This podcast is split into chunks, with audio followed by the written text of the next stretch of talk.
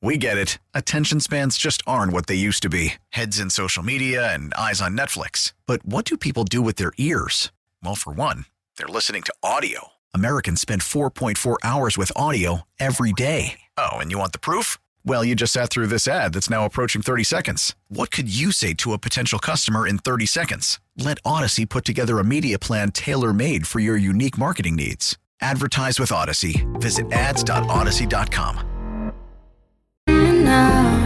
Running with wolves and I'm on the prowl. We're looking for the fun ones. Who wants to judge the throwback throwdown?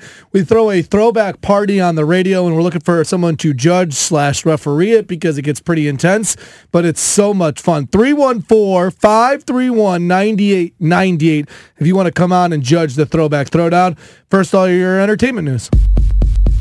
Mm, it's going down, down, baby. Stories So the Emmys took place this last Sunday, and since then, the executive producer kind of came out and reflected on the Emmys and how it went, things that went well, things that went bad, things that'll, you know, change in the future and all of that. And she spoke on the tribute section and how they highlighted Matthew Perry and people don't really know how to feel about it. So during the section where they tribute, you know, things to people who have passed, they played the cover of I'll Be There For You, which is the Friends theme song. So although a lot of TV show like cast did reunite during the awards ceremony, uh, the idea of like a Friends reunion was tossed around, but it just didn't happen.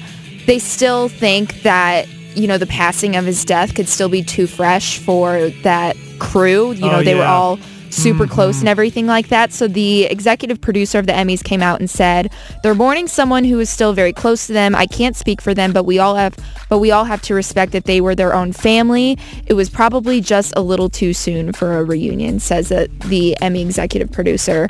And I agree. I do think that it probably would have been a lot of pressure.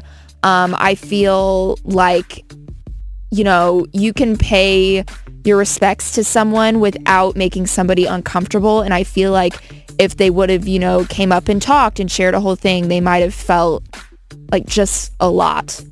Right. You guys agree? Yeah, I totally agree. And you know, it's, it's different too. You know, they did a lot for Norman Lear, but Norman Lear was 101. You know, Norman Yeah. Lear didn't die unexpectedly. Norman Lear was also very instrumental in the, you know, 50 years ago with television shows like All in the Family and The Jeffersons and Maude.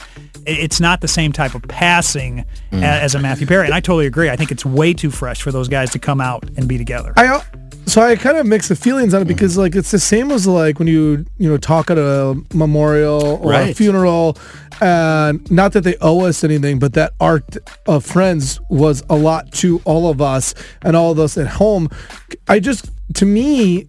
Like if you were to do this like at next year's Emmys and it was like a year and a half from now, Seems far from. I would feel like we're digging up some of those old trauma that maybe they have helped Oh, you think it's process. too far? But it might be too hmm. far. Like this was the I felt like well, maybe the perfect time for all of us to grieve mm-hmm. together, and all of us who felt like this TV show and Matthew meant so much to them to go through it. So yes, I do think it's a big ask, but I also don't think the Emmys were wrong for paying a tribute to Matthew Perry, and also I don't think there's anything wrong with them saying no, it's too it's too hard for me. But also, it's I don't think it's a rude question to ask them I, either. it's a really fine line with timing and Yeah. grief because everybody goes through it so and it is differently. in waves. Like gr- grief Yep. is just mm-hmm. in weird times. So like you you might have asked them like on a Tuesday and they would have been like yes, and then by Sunday when the Emmys were happening, like I don't know, it just it just it just that's how grief works. Yeah. Absolutely. This has been Hannah's Hollywood hashtag. Mm, it just went down, down, baby. Stories out of Hollywood. The hashtag, baby, is done. Oh yeah, it's time to go. All right, we're commercial free. We're gonna do the throwback throwdown. We're looking for someone fun that wants to come out and judge the throwback throwdown. 314-531-9898. It goes down right after Post Malone. You probably think that you are better now. Mm, it's going down, down, baby. Stories out of Hollywood. The hashtag, baby, is ready, so here we go. So Ariana Grande has been pretty quiet on the music scene since she released her Positions album in 2020. But she's been teasing us with all these little things. She dropped a single, Yes and, which will play after the hashtag. But yesterday, she finally revealed on Instagram the date and the title for her seventh album, Eternal Sunshine. It'll be out March 8th. I'm super excited for this. She posted a ton of pictures on Instagram, even the cover art for the album uh, titled Eternal Sunshine. So although she hasn't like you know, released an album in four years. She has been super busy. She's been working on her Rem Beauty line, which is very successful. It's at Sephora. She's also in uh, the role in Wicked, which is going to be huge.